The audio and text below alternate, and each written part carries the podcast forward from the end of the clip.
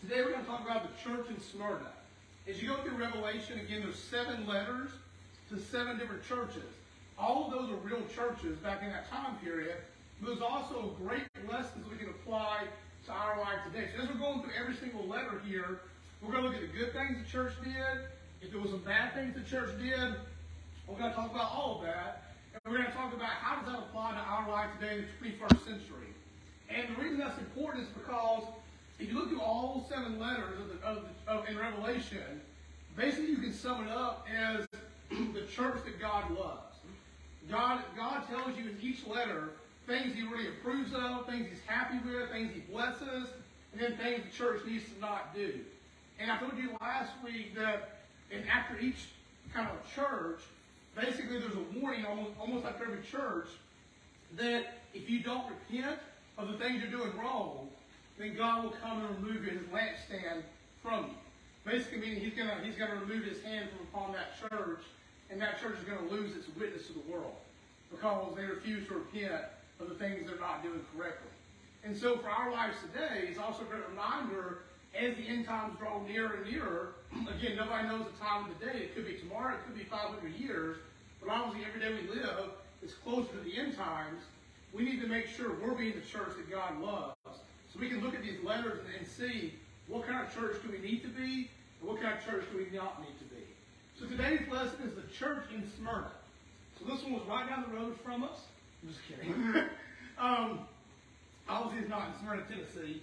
Um, but this was in Asia Minor as well. Again, all these churches are in Asia Minor, which Asia Minor back in the Bible is now modern day Turkey.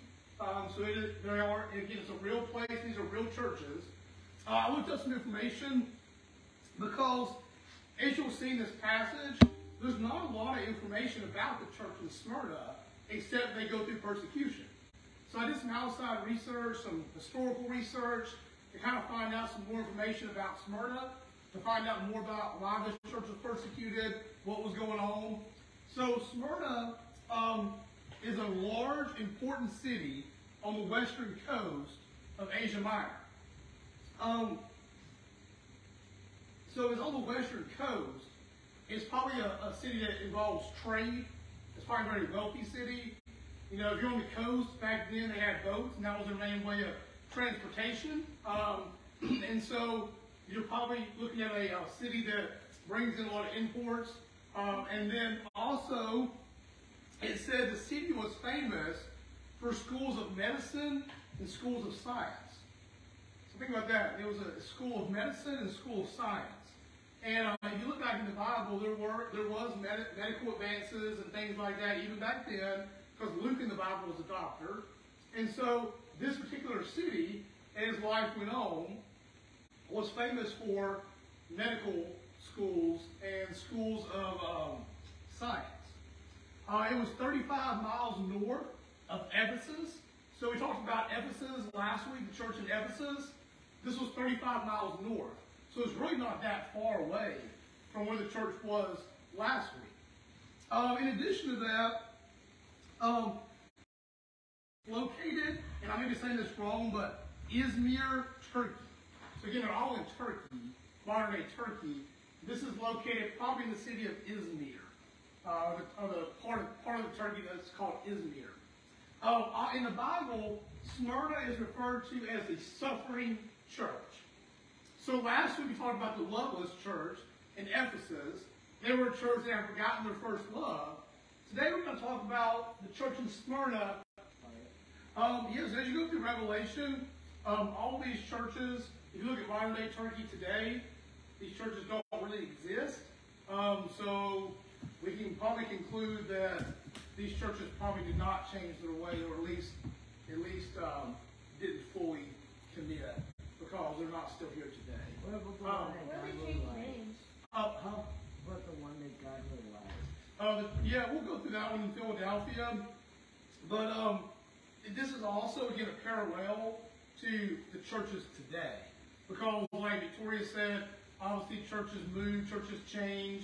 Sometimes, in, sometimes churches change locations, people move, they migrate to another country, things like that. So this is a parallel version as well to the church today. As we look about our churches in America, even, to say, are we living like one of these seven churches? Because basically, as you go through the letters, it sums up that Jesus is basically saying, you probably follow one of these categories. Uh, every church in America and across the world probably falls into one of these seven categories. Although, like you said, Aaron, these particular churches are not actual churches today. There's still churches out there today that fall into one of these categories. Because it's a futuristic kind of book as well. So it's, it's kind of a two-part there. Um, so I'm going to read off to you guys the verse. It's in uh, Revelation chapter 2, verses 8 to 11. So again, it's only three verses. It's very short. But this is what it says about the church in Smyrna. It says, And to the angel in the church in Smyrna write, These things say the first and the last, who was dead and came to life. You may know who that is. So the person that's saying these things is titled the first and the last, the one who was dead and came to life. Jesus, perfect, yeah. So again, as you go through Revelation, most of Revelation is about John's vision, but the first part of Revelation is Jesus' words to these churches. So Jesus is saying this, he's, he's revealing to John through a vision, Jesus is telling him, this is what I want you to tell these churches. This is what I want you to write. Um, so it says, I know your works, tribulation and poverty, but you are rich. And I know the blasphemy of those who say they are Jews and are not, but are a synagogue of Satan. Do not fear any of those things which you are about to suffer. That's a key word, about to suffer. Indeed, the devil is about to throw some of you into prison, that you may be tested, and you will have tribulation for ten days. Be faithful until death, and I will give you the crown of life. This does not sound very, good. Um, it's kind of encouraging, but it's like they hear the church this morning. It's like, oh my God, you're about to probably die. Um, so, um, and then and then he finishes. Again, it says, "He who has an ear, let him hear what the Spirit, capital S, the Holy Spirit, Spirit of God, says to the churches. He who overcomes shall not be hurt by the second death."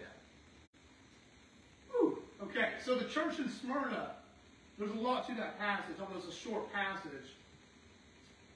What he's saying there, if you go through a historical uh, research and kind of figure out what is what what kind of punishment were they going through, is if you catch there, Jesus tells them, do not fear the things that you're about to suffer.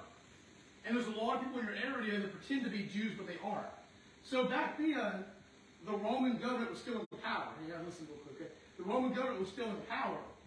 And the Roman government, if you went against the Roman government, you would a lot of time, you were a Jew, if you were a true Jewish person practicing Judaism back then, you'd be thrown into prison.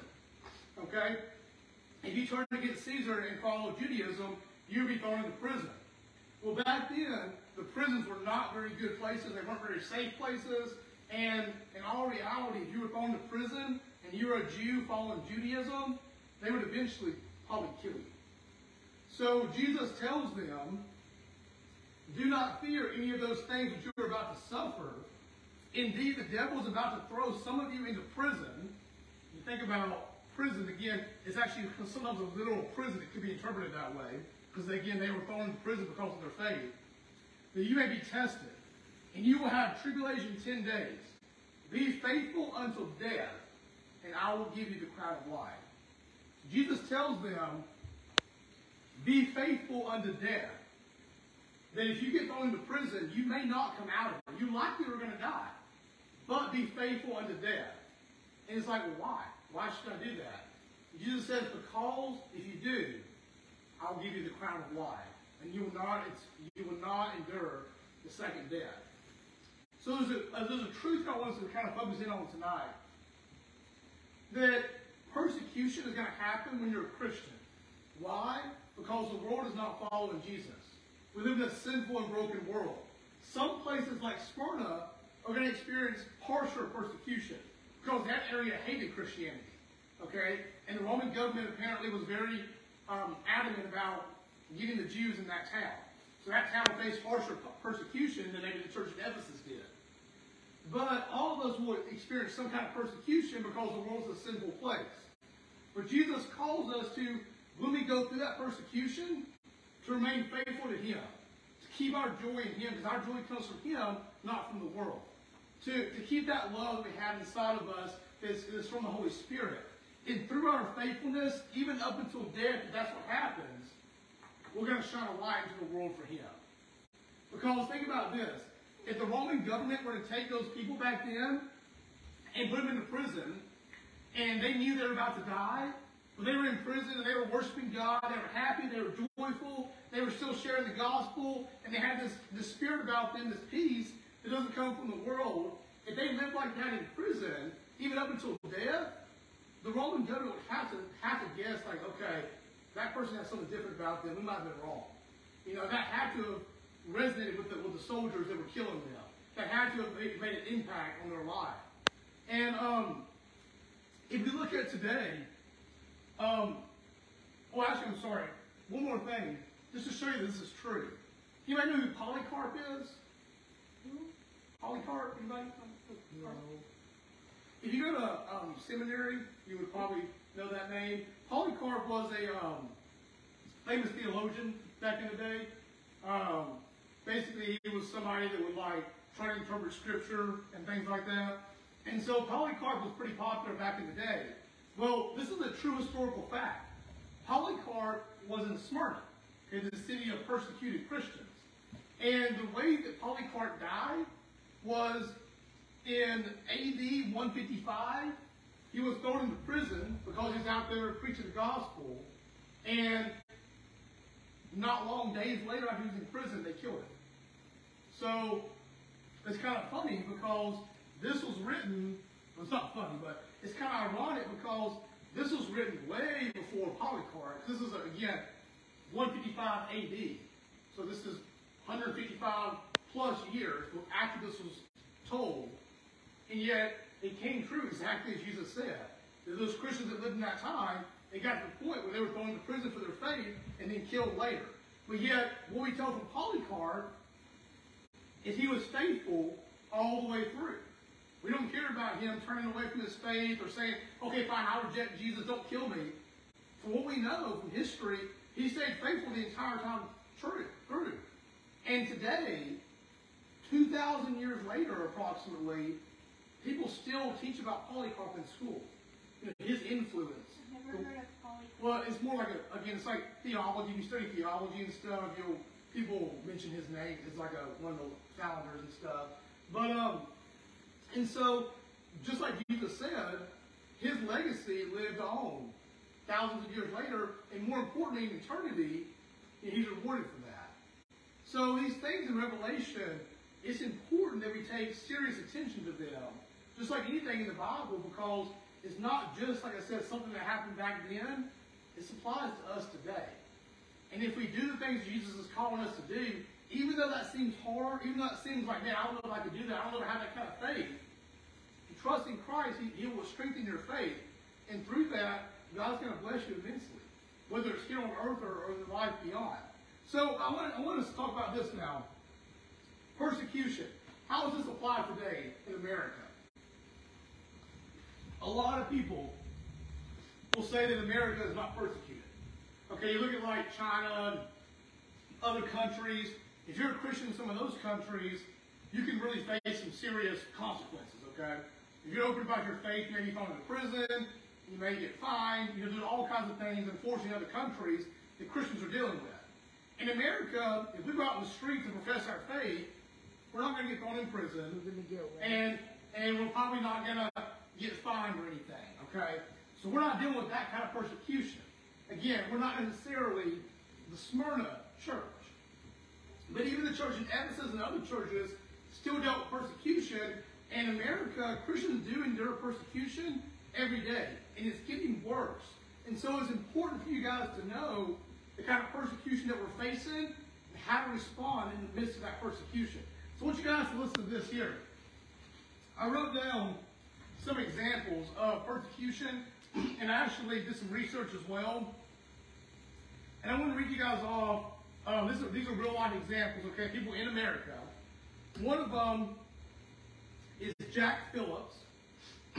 he was a um, he was a baker.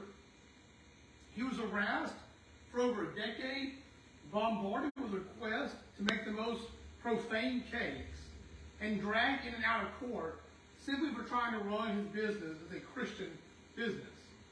And um, so basically, this guy, Jack Phillips, you can look him up, Supreme Court, things like that, that um, he was a baker, he would bake cakes, and people would come in there knowing that he was a Christian, he was, he was open about his faith, and they would ask him to make like perverted cakes, or they would ask him to like, put like LGBTQ on it, or whatever it was, because they knew he was a Christian, and so when he refused to do that, people got on to him for that, and they tried to shut his business down because of that. That's here in America.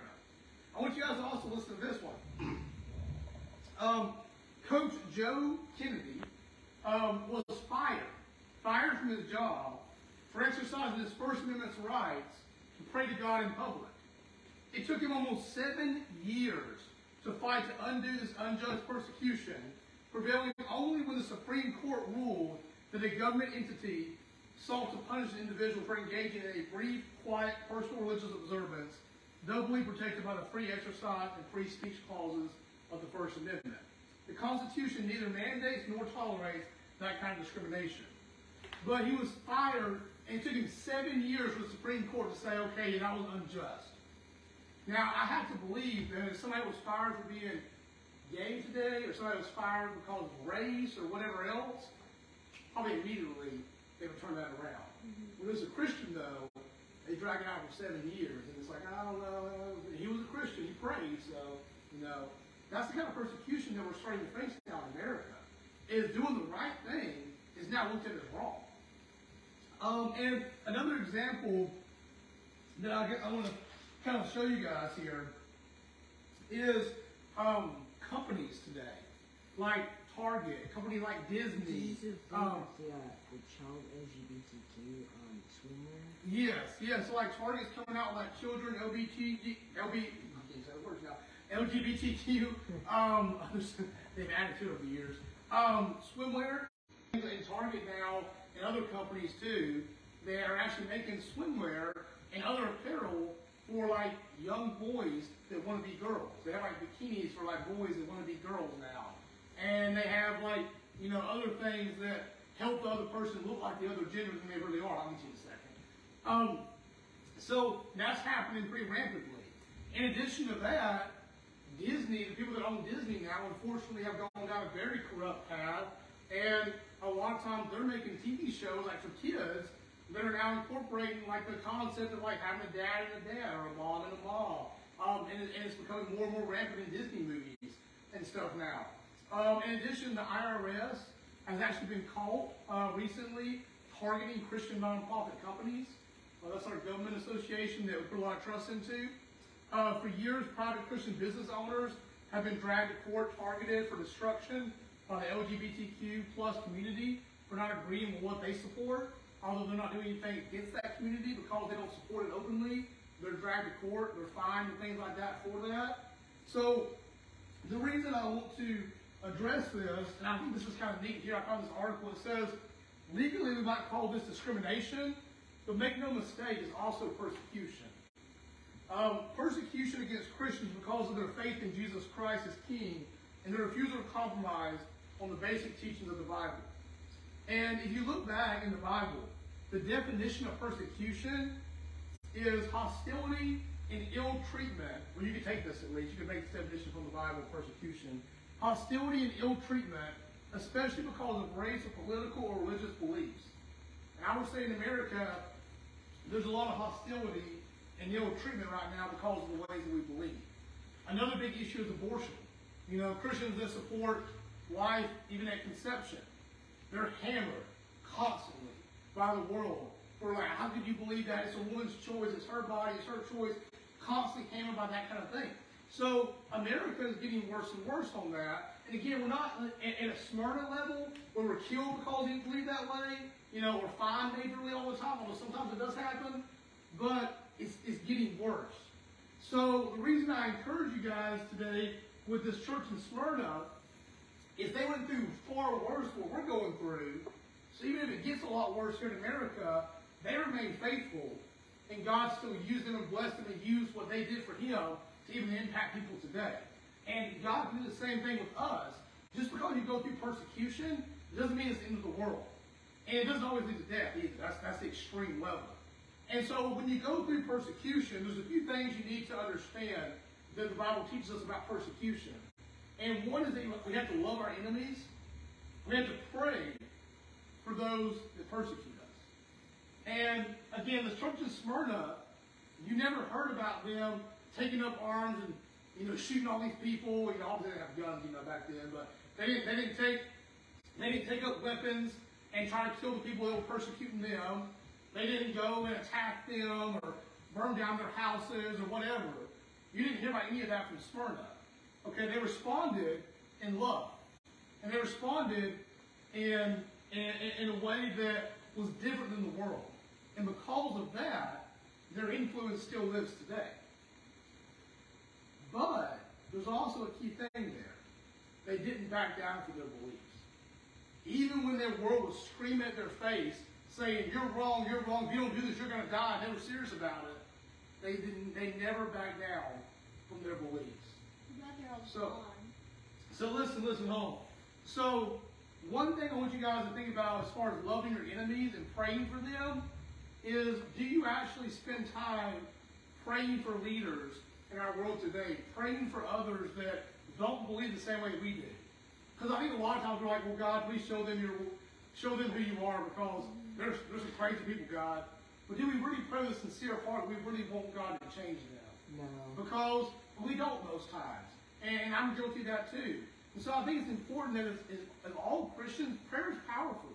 If we really started fighting on our knees first, instead of through our mouth, we said, God, look, the, this, this country's broken. Our leaders are going a different direction than how you teach.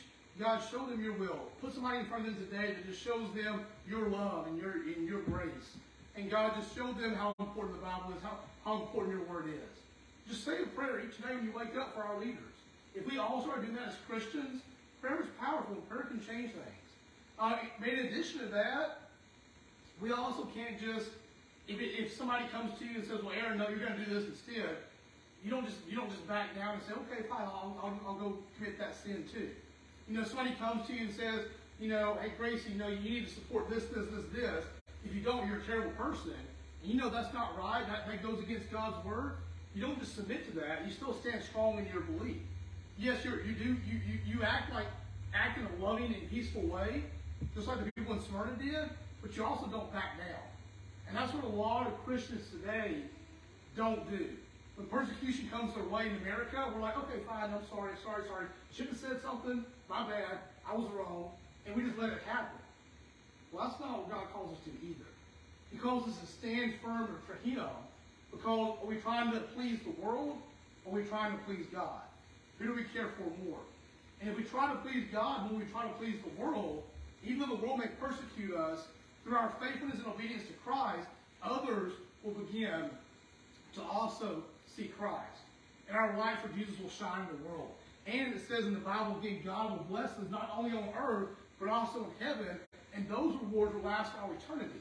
So no matter how great and how popular you are here on earth, none of that will compare to the rewards that God will give you in eternity. And we don't know exactly what it's going to look like yet. But I know it's going to be 10 times better than what you can get here or even more. And so God's saying, you trust in me, your life's going to be 100 years or so. Eternity is forever. And the reward you're going to get for trusting me here on earth is going to last for much, much longer than just pleasing that people by not, by not saying something or just submitting to their authority because they told you to do something you didn't want to cause a problem, even though you knew it was unbiblical. Um, I want you guys to leave you with this. um, we have to also, as a church, unite on biblical truths and teach God's word. This is what I was talking about earlier this morning.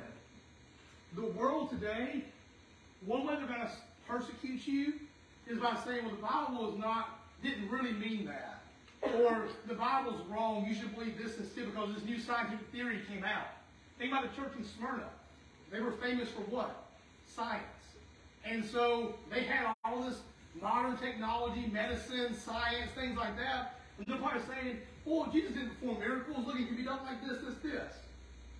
But when those kind of things happen, if you don't know what the Bible truly says, if you don't really have God's word in your heart, you can be easily swayed by the world.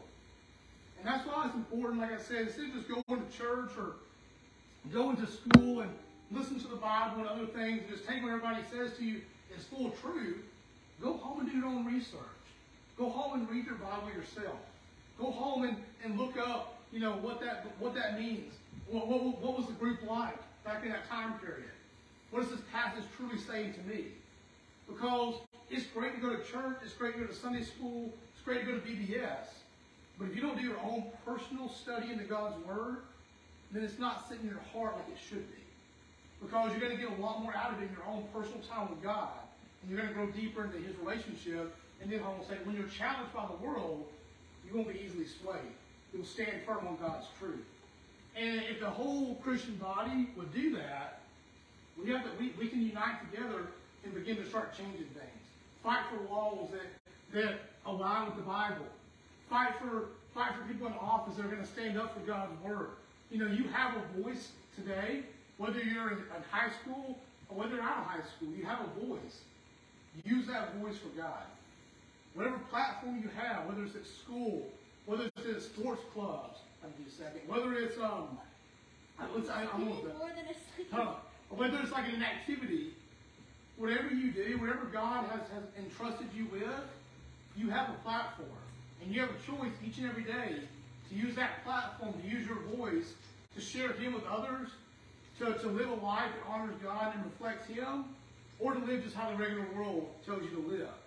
And what you choose can be the difference between somebody seeing Christ today or somebody continuing to follow the world.